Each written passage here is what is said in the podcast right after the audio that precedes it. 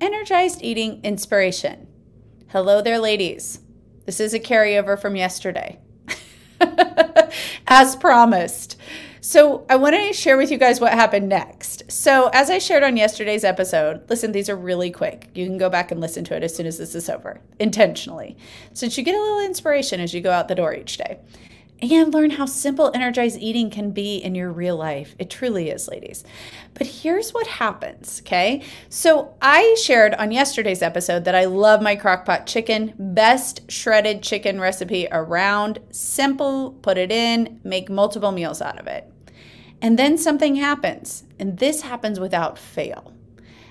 I had planned to make some chicken salad so we can have that for lunches and then chicken divan for dinner ladies chicken, broccoli. There's some soups and some cheese in it. You can or cannot use breadcrumbs, right? That's your protein chicken, your broccoli, veggies, and the rest, right? That's your energized eating plan. Just stop when you're satisfied and energized and you already created it. And I bet that's a family recipe that you probably already have around. Isn't that interesting? I actually asked my mom for the recipe of it, and it was in this sunflower sampler cookbook that's like one of our favorite family recipes. I love it when it's already a recipe I have because it feels incredibly normal.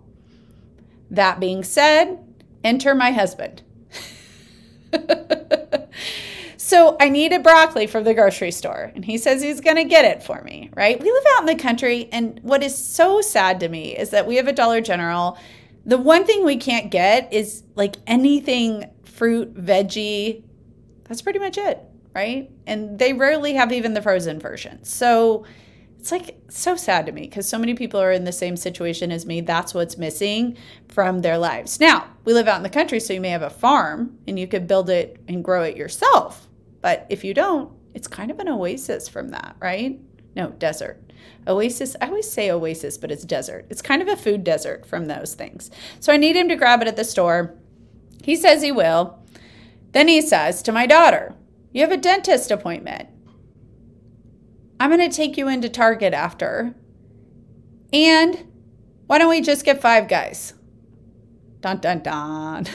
If you have a husband like that, is mine like 95% of the time. Like what I just said, I wanted broccoli for the chicken divan and I have all this planned out. Now, ladies, there are times that I give in to my husband's whims. Not gonna lie. You can do that and practice energized eating. You can practice energized eating at Five Guys. You can get a burger. I like to do them open face or without the bun. If you're like, oh, that feels real diety to go without the bun, do open face. Or you can have the bun if you want to. You just have to be more mindful of your fullness, right? And you can actually count those fries as potatoes if you want to.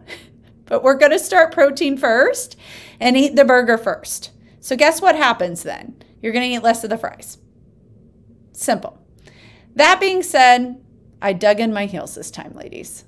I was like, mm, I just said I wanted to do chicken divan. And he looked at me and he said, okay. It was that simple. But I can't tell you how many times I give in to his whims because here's what happens I have created an idea that's energized eating. I've literally created it from my prefrontal cortex. I'm like, yes, this would be amazing today. But most of the time, when he throws out an option like that, he's in his lower brain, right? He's like, ooh, this is what sounds really good. And most of the time I give in. Why? Because it lets me be in my lower brain a little bit too. But the second reason I give in, and maybe you have a husband like this, I know not all husbands are the same, just like we're not all the same. But he nags at me. He he picks, right? He's like, "Oh, you don't need to cook today. You've been so busy." You don't need to. You'll have to get all this stuff from the grocery store first, right? It's like he's my lower brain in my head. he enters into that role frequently. I always tell people, I'm like, I could, like, it would be so different if I didn't have my husband because he is literally my lower brain existing in my brain. And here's what I have to do to be successful just be curious. I'm like, oh, hello, husband entering as lower brain. And by the way, for those of you who don't know what lower brain means, it's just like the part of your brain that's very toddler s that wants what it wants when it wants it. It really likes dopamine hits from food. So it's going to like say, eat what you want right now because you could die tomorrow. That kind of thing, right? My husband has been, I've said for years, he's the visual representation of my lower brain. it sounds horrible, but in my weight loss journey, he is. He literally reflects back thoughts that I used to have from my lower brain and reminds me that they still are there and I still could agree with them. But I want to share with you that you have two options. You could decide to switch over and still say in your higher brain by telling yourself when you walk into Five Guys, I eat to energize my body and picking an energized eating plan from that. Or you can stick to it and say, that's just lower brain. I want to create the plan that I created. I want to stick to it. And that's my energized eating today. Either way, there are times I go both ways, ladies. But I just want you to practice. As long as you practice that thought, I eat to energize my body, and you're picking eating from that, it really can be done either way. And that's the simplicity of energized eating. That's why it actually fits your life. Today's the day, ladies. Make it fit your life, not your lower brain.